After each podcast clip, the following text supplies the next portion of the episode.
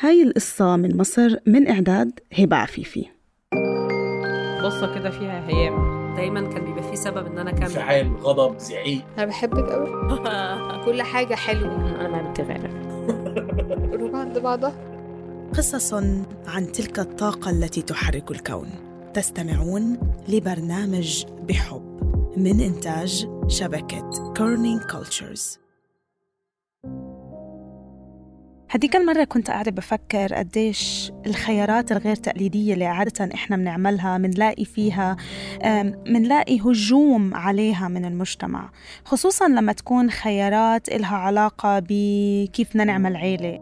بتذكر في مرة كنت قاعدة مع مجموعة وقاعدين بنحكي إنه آه أنا فت الثلاثين بس يعني مش حاسة إنه ما بعرف إذا رح أكون قادرة لما أقرر أرتبط مع شريك حياة آه، إذا رح يكون عندي أولاد أو لا. وقلت يعني إذا حسيت كتير إني جاي عبالي أختبر الأمومة ممكن أتبنى. ما بتتخيل الهجوم اللي شفته بعيونهم وبكل الوسائل الممكنة إنه كيف بتقولي هيك؟ آه يعني إن شاء الله تكوني قادرة ولا وإن شاء الله تكوني قادرة إنك تجيبي ولد. وأنا صراحة انصعقت. انصعقت لما قعدت أفكر إنه بن يعني ممكن أتبنى. أولا لأني أنا بحب هاي الفكرة. إنسانيا بحس إنه أقل أنانية بإني أجيب واحد مني. وبنفس الوقت إنه ممكن ممكن أحس إني ما بدي أفوت بكل هاي التجربة وإنما هاد خياري.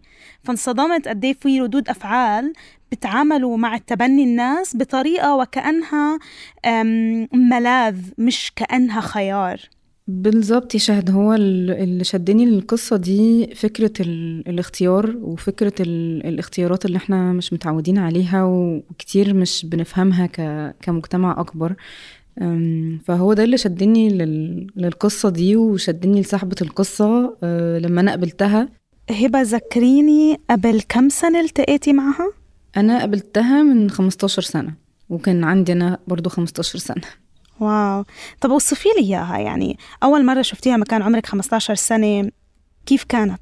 أنا كان انطباعي عنها ساعتها ودلوقتي لما قابلتها تاني إن هي هادية جدا ويعني عايشة في حالها وحتى اختياراتها عامة في الحياة ممكن أقول إن هي أغلبها روتيني وآمن إلى حد كبير عشان كده أنا اتشديت أكتر إن هي يعني رغم إن ده مش طبيعتها قوي في الموضوع ده بالذات اللي يخص العلاقة اللي هنتكلم عليها دي ويخص الأسرة وشكل الأسرة اللي قررت تكونها خدت قرار جريء جدا وخارج عن المألوف.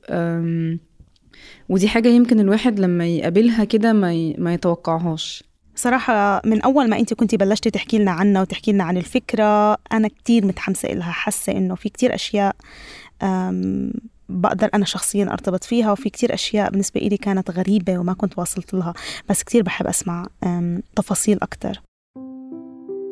لما قابلت رشا كان عندي حوالي 15 سنة. أنا في السن ده كنت لسه ما وصلتش مرحلة التمرد أنا اتمردت متأخر شوية. فكنت شايفة الدنيا من المنظور الضيق اللي المجتمع بي... بيعودنا عليه وإحنا صغيرين على الأقل. إني المفروض أبقى عايزة أتجوز وأخلف وأعمل أسرة وإن من المصاير المفروض أحاول أتجنبها أو هعتبر حظي قليل في الحياة الأسرية لو حصلت لي هي إن يكون بربي طفل لوحدي. يعني كنت لسه مسلمة بفكرة المفروض أو الطبيعي بين قوسين. رشا بقى هزت لي الثوابت دي ويمكن كانت من أول المرات اللي في حياتي اللي أشوف إزاي ممكن الواحد يعمل الاختيارات اللي بتناسبه مهما بعدت عن المتوقع عنه. مش هقدر أحكي لكم تفاصيل الظروف اللي اتقابلنا فيها قوي لأن رشا مش اسمها الحقيقي وهي طلبت إن إحنا نخفي هويتها لدواعي الخصوصية. بس هحكي لكم اللي يهمنا من القصة. أنا قابلت رشا في رحلة مع كذا بنت من نفس سنها. كانت هي حوالي ستة وعشرين سنة ساعتها وكان واضح جدا بالنسبة لي إن في حاجة مختلفة فيها عن بقية البنات اللي كانوا معانا. رشا كان في حياتها طفل اسمه طارق وده كان مخليها مشغولة أو يمكن مهمومة أكتر من باقي البنات. هو صغير وهو بيبي بالذات في الفترة الأولانية دي كنت بقول لك بروح له كل يوم. ساعات بحب أروح أنا أديله اللبن وده كان بيعمل بوند جامدة جدا بيني وبينه إن أنا أكله مثلا وبعد كده أفضل شايلاه مثلا لحد ما ينام وكده.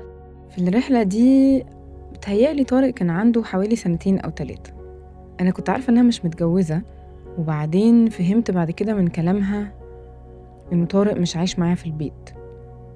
ففعلا الموضوع كان ملخبطني وأثار فضولي جدا. مين طارق ده؟ يقرب لها إيه؟ في إحساس وصلني منها خلاني متأكدة إنه بشكل ما بدون شك طارق ده ابنها. حتى لو أنا مش فاهمة إزاي بالظبط. لو مش فاهمين قوي قصدي اسمعوا رشا كده وهي بتوصف طارق.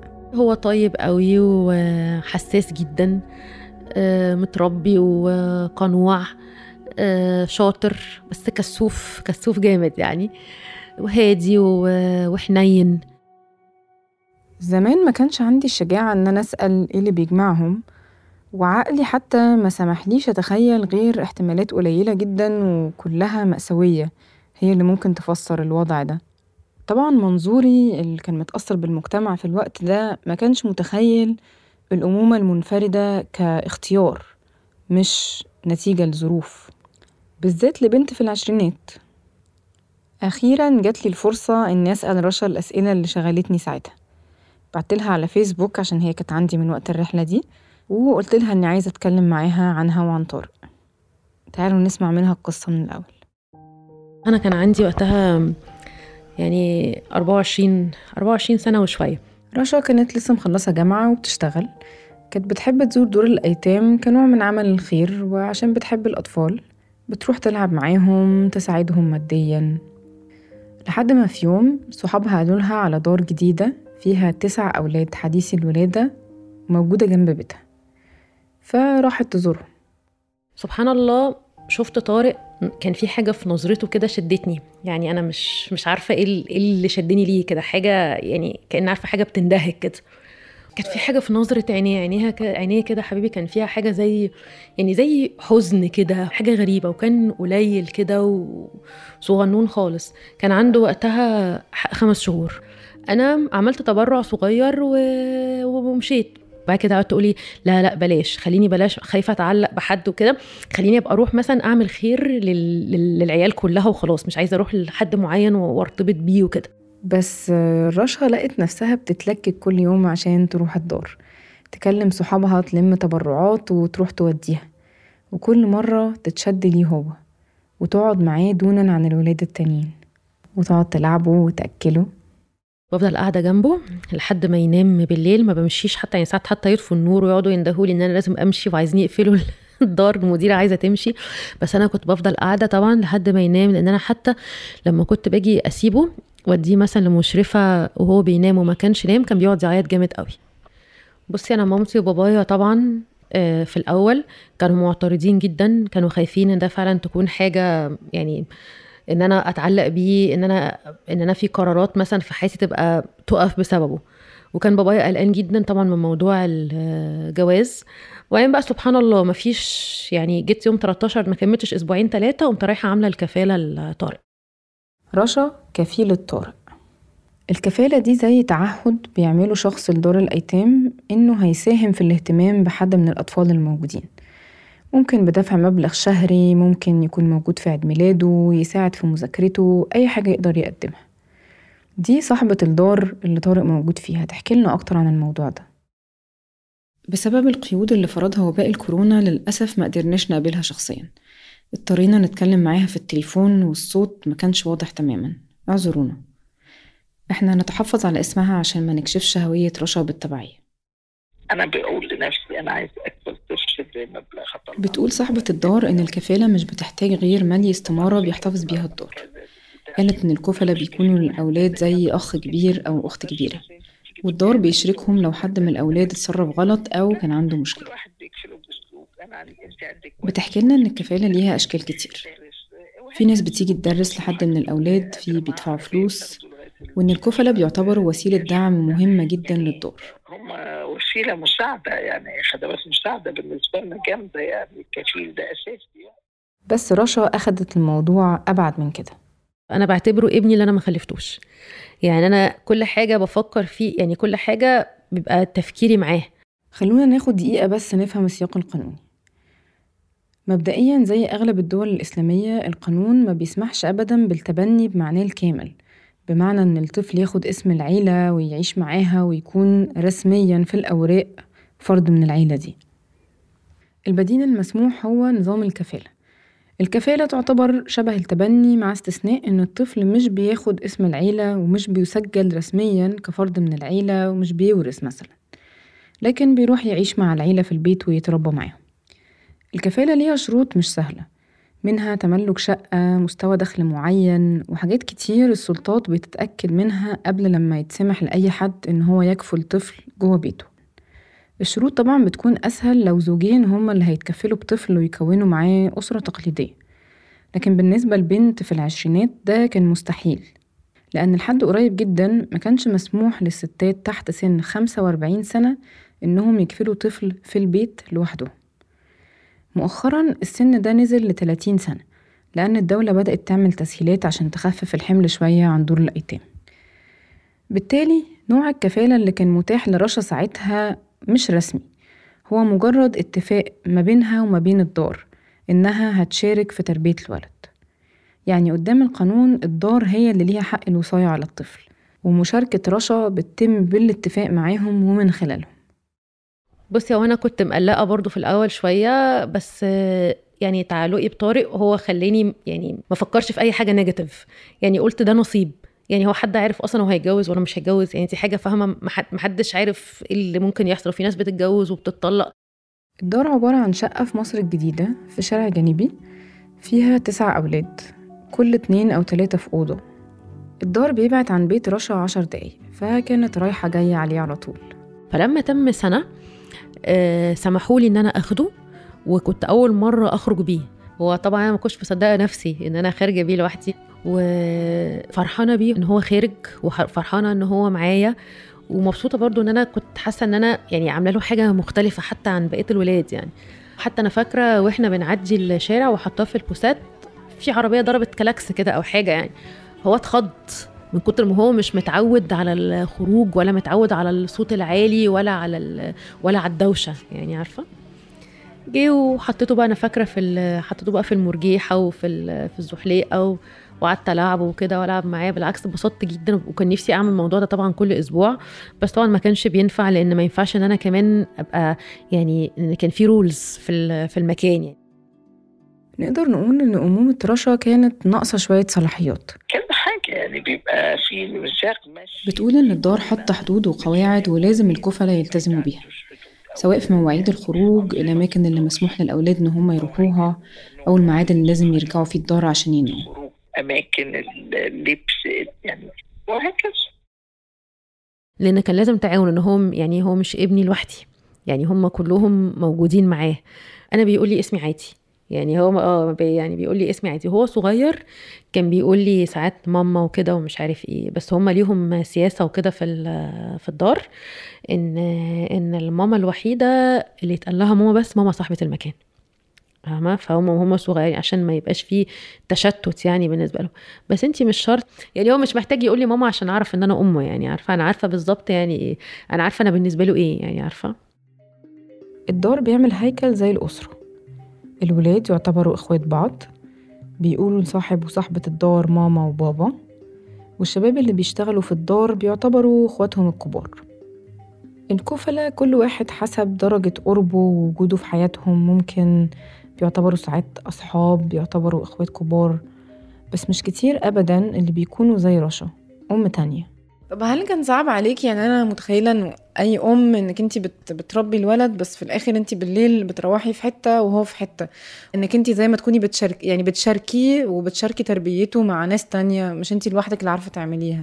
آه طبعا ببقى عايزة آخده معايا البيت أو أبقى عايزة اخد أقعد معاه وقت أكتر بس بقعد أقول ده في الأول وفي الآخر. يعني هو يعني مفيش حاجة أقدر أعملها. كنت بسأل وأنا مستنية رشا تقولي قد إيه الموضوع صعب. وتقولي إنها نفسها إن هو يقول لها يا ماما أو نفسها يكون عايش معاها في البيت أو على الأقل تقدر تشوفه من غير ما تستأذن حد. بس اكتشفت إن أنا عمالة بعمل مقارنة مع نموذج الأمومة التقليدي ومستنية إنها تقولي الحاجات اللي ناقصاها منه. بس كلامي مع رشا وراني إن هي مش بتقارن علاقتها مع طارق بأي علاقة أم وابن. هي شايفة إن طارق ليه عيلة تركيبها مختلف وهي جزء منها وفرحانة إن هو عنده كل الأجزاء التانية. يعني غير إن أنا موجودة أنا وعيلتي موجودين له هم دول برضو عيلته. يعني الولاد اللي هم كبر معاهم دول دول برضو إخواته هيبقوا برضو سند لبعض. لازم عنده ناس غيري. أنا مش لوحدي في الدنيا يعني عارفة؟ هو عايش مع الناس دي. فبربيه من بعيد بس آه يعني بس أنا بنط له بقى كل يوم. يعني كنت بروح له كل يوم فاهمة؟ أخش مثلا عنده ابص على دولابه وأشوف حاجته. وهو طالع إنف زيي يعني عارفة؟ طالع نضيف ويخاف على حاجته ويغسل حاجته يعني ما شاء الله عليه يعني مختلف. انت اللي علمتيه؟ آه أنا اللي علمته وهو صغير. عيلة طارق كمان بتمتد لبقية عيلة رشا اللي خلاص بقوا بيعتبروه أول حفيد ليهم وجزء من العيلة. آه لا هو حتى يعني بابايا بيقول له بابي يعني ساعات بيقول بابايا آه بيقول له بابايا بابي كذا ومامتي بيقول لها مامي كذا حسيت إن اللي رشا عملته هو إن أوكي القانون ما سمحلهاش إنها تخلي طارق ابنها رسميا فهي بنت بنفسها كل أضلاع الأمومة والأسرة بطرق مختلفة. حتى فكرة إن طارق ملوش ورث منها لقيت لها حل. رشا تعاونت مع أفراد من أسرتها وأصحابها إن هم كل سنة يحطوا فلوس الزكاة بتاعتهم لطارق.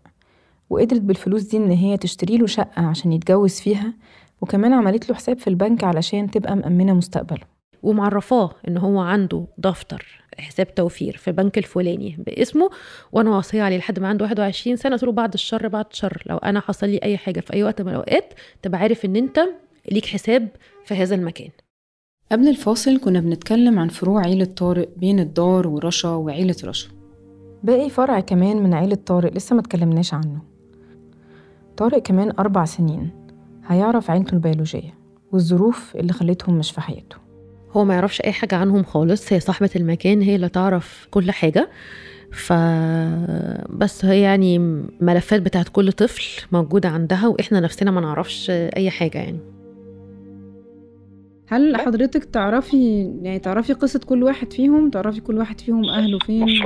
المفروض أنا معايا محاضر شرطة بس طبعا أنا حطها في خزنة ومفروض بتقول إنها حاطة الملفات دي في خزنة وقافلة عليها. مفيش حد بيبص عليهم ولا حتى هي من يوم ما الولاد دخلوا الدار. قلنا إنها عملت كده عشان محدش يعرف معلومة عن ولد من الولاد ويقولها له بطريقة غلط أو يعايره بيها. يقول له كلمة لقيناك في الحته الفلانية. لما الولاد كان عندهم 8 سنين كانوا في رحلة وعدوا جنب مقابر. صاحبة الدار استغلت الفرصة لأنهم كانوا وصلوا للسن اللي بقى عندهم فيه أسئلة كتير. قالت لهم أنتوا كلكم أهلكم توفوا في حوادث وعشان كده إحنا عملنا الدار دي عشان تعيشوا فيها مع بعض. اللي فهمته من كلامي مع صاحبة الدار إن ده مش بالضرورة حقيقي في كل الحالات. بس الدار قررت إنها ما تعرفهمش أكتر من كده لحد ما يوصلوا للسن اللي هيسيبوا فيه الدار 21 سنة. وساعتها اللي عايز يعرف هيكون ليه حق يبص على ملفه. في اليوم اللي الدار عرفت الولاد لأول مرة إن هم يتامى عرفوا رشا باللي حصل. أنا بقى كنت عاملة حاجة سبحان الله يعني من زمان وهو صغير كانت في بالي إن أنا عاملاها بس ما كانتش عشان اليوم ده. يعني أنا كنت عاملاها أنا ك- آه، كنت بحب قوي بصوره قوي وهو صغير كتير جدا. أوكي؟ بمناسبة أو من غير مناسبة. وعندي صور طبعا معاه كتير من هو بيبي. ف آه، فلما بقى عرفت اليوم اللي اتكلموا فيه ده الصبح معاه قمت رايحة له أنا بعد الظهر واخدة معايا القلابيم دي. عشان دي كأنها هيستوري ليه. أنا كنت عاملاها له كحاجة قلت أما يجي يتجوز ويخلف وكده يبقى مثلا يفرج بقى لمراته وعيلة مراته وعياله بصوا ده وأنا صغير كنت كذا وأنا مش عارف إيه. كنت عايزة يبقى عنده تاريخ يعني حاجة يرجع لها. فقمت واخدة القلابيم دي بقى ورايحة له عشان يشوف أنا موجودة معاه من قد إيه. يعني بص أنا موجودة من قد إيه وأنا موجودة لحد النهارده وهفضل موجودة إن شاء الله. يعني حبيت ك ده اللي قدرت أعمله له إن أنا أطمنك يعني كده.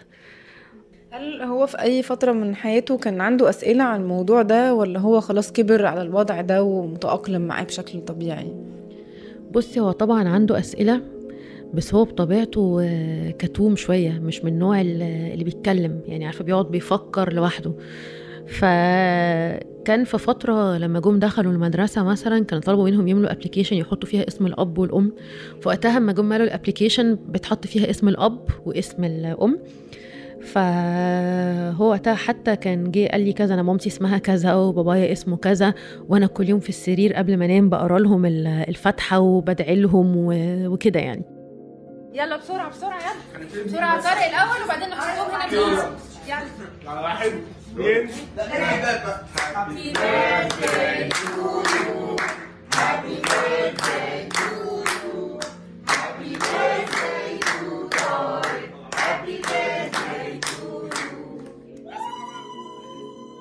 من يومين كان عيد ميلاد طارق ال 17 رشا أخدت له تورتة واحتفلوا مع أخواته في الدار طارق ما كانش مفضل يتكلم معانا عشان الحلقة دي. زي ما رشا حكت هو بطبيعته كلامه قليل وبيتكسف شوية. إحنا ما حبناش نضغط عليه. صاحبة الدار بتحكي إن كل ما الولاد بيكبروا كل ما تواجد الكفلة بيقل. يعني طبعا مرحلة المراهقة أعقد بكتير من مرحلة الطفولة والولاد بقى ليها حياتها ويمكن مش بيبينوا اهتمام وفرحة بوجود الكفيل زي الأول. والمجتمع طبعا ضغطه بيزيد بالذات لو شابة زي رشا وكفيلها بقى شاب هو كمان. بتقول صاحبة الدار إن الكفيلة دلوقتي وهي خارجة مع الولد بيبقى شكلها خارجة مع راجل.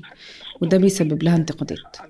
وإن ناس تانية كمان ما بقوش بيحبوا إن الولاد يروحوا لهم البيت في وجود إخواتهم أو بناتهم. الكل بيبقى بيتهافت عليهم طبعا. بتقول لنا كمان إن الكفلة لما كبروا وزادت مسؤولياتهم ما بقوش فاضيين للولاد زي الأول. اللي خلف واللي اشتغل واللي سافر بره. وكتير بقوا مجرد بيسيبوا الفلوس الشهرية اللي هم ملتزمين بيها ومش بيشوفوا الأولاد خالص. فيهم نفسيا إلى حد ما. الحمد لله دلوقتي يعني هو هيتم 17 سنة فهو نفسه يعني هو نفسه كبر. أنا لسه مرتبطة بيه ومتعلقة بيه زي الأول وهو كان متعلق بيا بس عارفة يعني شكل العلاقة ابتدى يعني ابتدى يختلف شوية. يعني عارفة انت حتى لو تعرفي أي حد عنده عيال في السن ده الولاد ده بتلاقيهم يعني عارفة بقى مستقل بقى بحياته. يعني عنده حياته وبيروح هو بيخرج وبينزل وبيعمل. رشا دلوقتي لما بتروح تزور طارق ساعات بتلاقيه مشغول بلعبة على التليفون أو متصربع عايز ينزل. بس فهمت إن اللي هو محتاجه كمراهق عايش في بيت مع تمانية تانيين بيشاركهم في كل حاجة. اللي محتاجه هو مساحة تكون بتاعته هو ويعمل فيها اللي هو عايزه يكون براحته. فده اللي هي بتقدمه له. فبقى طبعا بيتخانقوا. ده عايز ساعات MBC 2 ده عايز ساعات بيتفرجوا على القنوات الهندي دي بيجيب أفلام. ده مش عارف عايز يتفرج على ماتش كورة. فهنا بيجي لي براحتك اعمل اللي انت عايز تعمله بس سيبه براحته. يعني عارفة كل حاجة براحته لازم عنده ال space بتاعه إن ده بني آدم. دلوقتي أنا وهو كبير كده ممكن أكون بروح له 3 4 مرات في الأسبوع. فان شاء الله حتى إن أنا أعدي ربع ساعة. وعلى الأقل مرة في في الشهر ما كانش أكتر بنخرج. يعني ممكن ناخده سيتي ستارز زي ما كده نروح نفطر مع بعض نتغدى مع بعض نخش سينما بس ده ما يمنعش إن رشا فعلا بدأت تعاني من نظرة المجتمع اللي اتكلمت عنها صاحبة الدار لما طارق بدأ يكبر. حتى جوه الدار نفسها. مرة جالي مشرف مش مشرف كان كان مدير جه مسك الدار كده فترة وشافني وأنا بسلم على طارق وأبوسه. فجاي بيقول لي يعني ده حرام وكده وإن انتي تبوسي شاب كده ومش عارف إيه. قلت له بص أنا هقول لك على حاجة. يعني ده ابني اللي أنا ما خلفتوش. أنا جيت المكان ده الولد ده كان عنده خمس أشهر.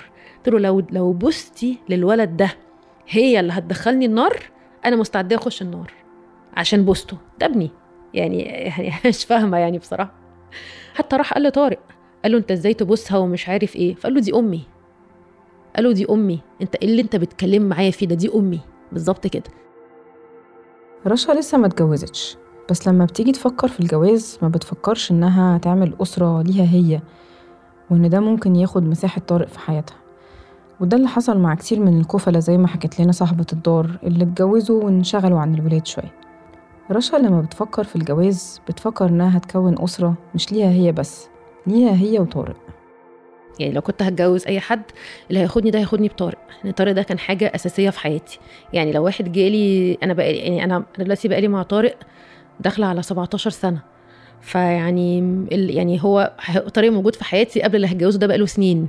يعني فصعب قوي إن أنا أطلعه بره حياتي يعني.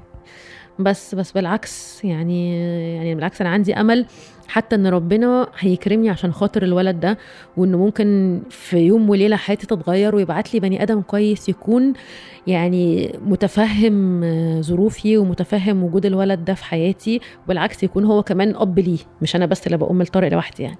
وعارفة إن أنا زي ما شلته وهو صغير عندي يقين إن هو هيبقى سندي لما أنا أكبر يعني لما أنا أحتاجه أنا متأكدة إن هو هيبقى موجود جنبي يعني.